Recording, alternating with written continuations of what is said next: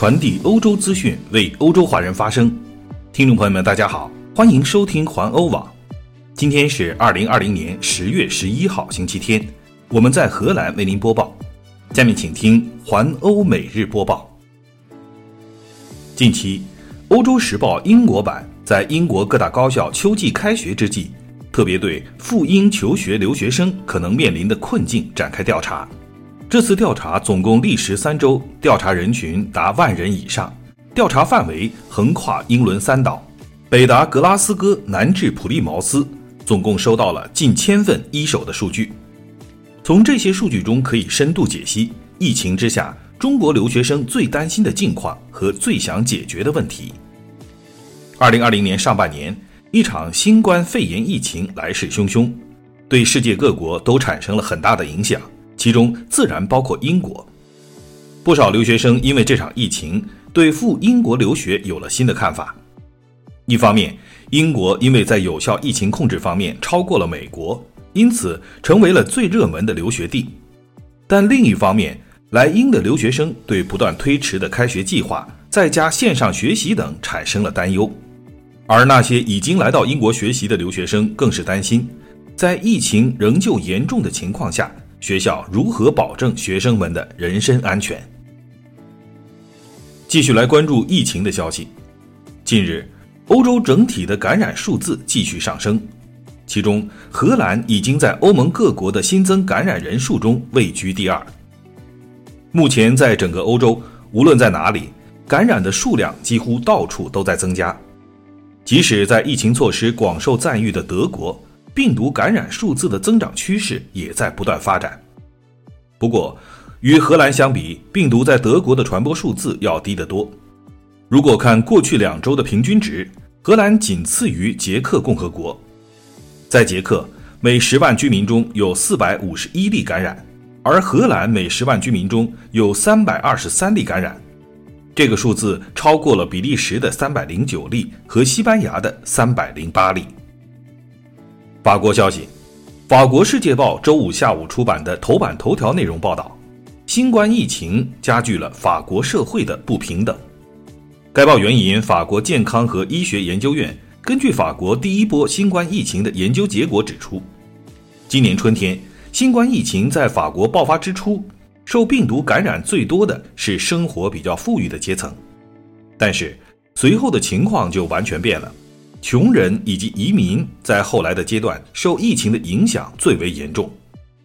一方面，穷人及移民中感染新冠病毒的比例最高；另外，在经济上，他们也是收入下降最多的人群。主要的原因是他们从事的工作让他们更多的暴露在病毒的传播范围中。另外，他们的住房狭窄，这也增加了他们在家庭内部感染的机会。苏格兰消息。昨天，苏格兰的餐饮业员工出于对政府新冠疫情措施的不满，将冰块倒入政府大楼。据英国媒体称，激进分子们很生气，因为他们的企业必须关门超过两个星期，以防止病毒的传播。抗议者聚集在爱丁堡的苏格兰议会等地方，他们利用来自酒吧和餐馆的制冰机，让卡车倾倒出更多的冰块。他们还把冰桶扔在了大街上。在格拉斯哥也有类似的行动，阿伯丁也正在计划进行这样的抗议。继续来关注亚美尼亚和阿塞拜疆争端的消息。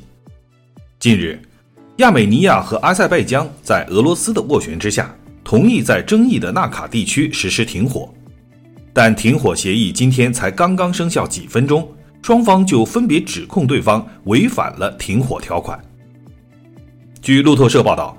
亚美尼亚和阿塞拜疆在莫斯科一场马拉松会谈之后同意停火，但和平持续时间非常短暂。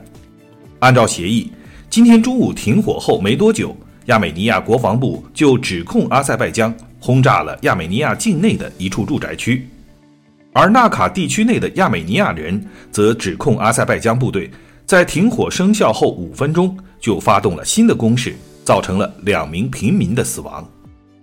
阿塞拜疆则声称，纳卡区的敌方炮击了阿塞拜疆的领土，造成了一名平民的死亡。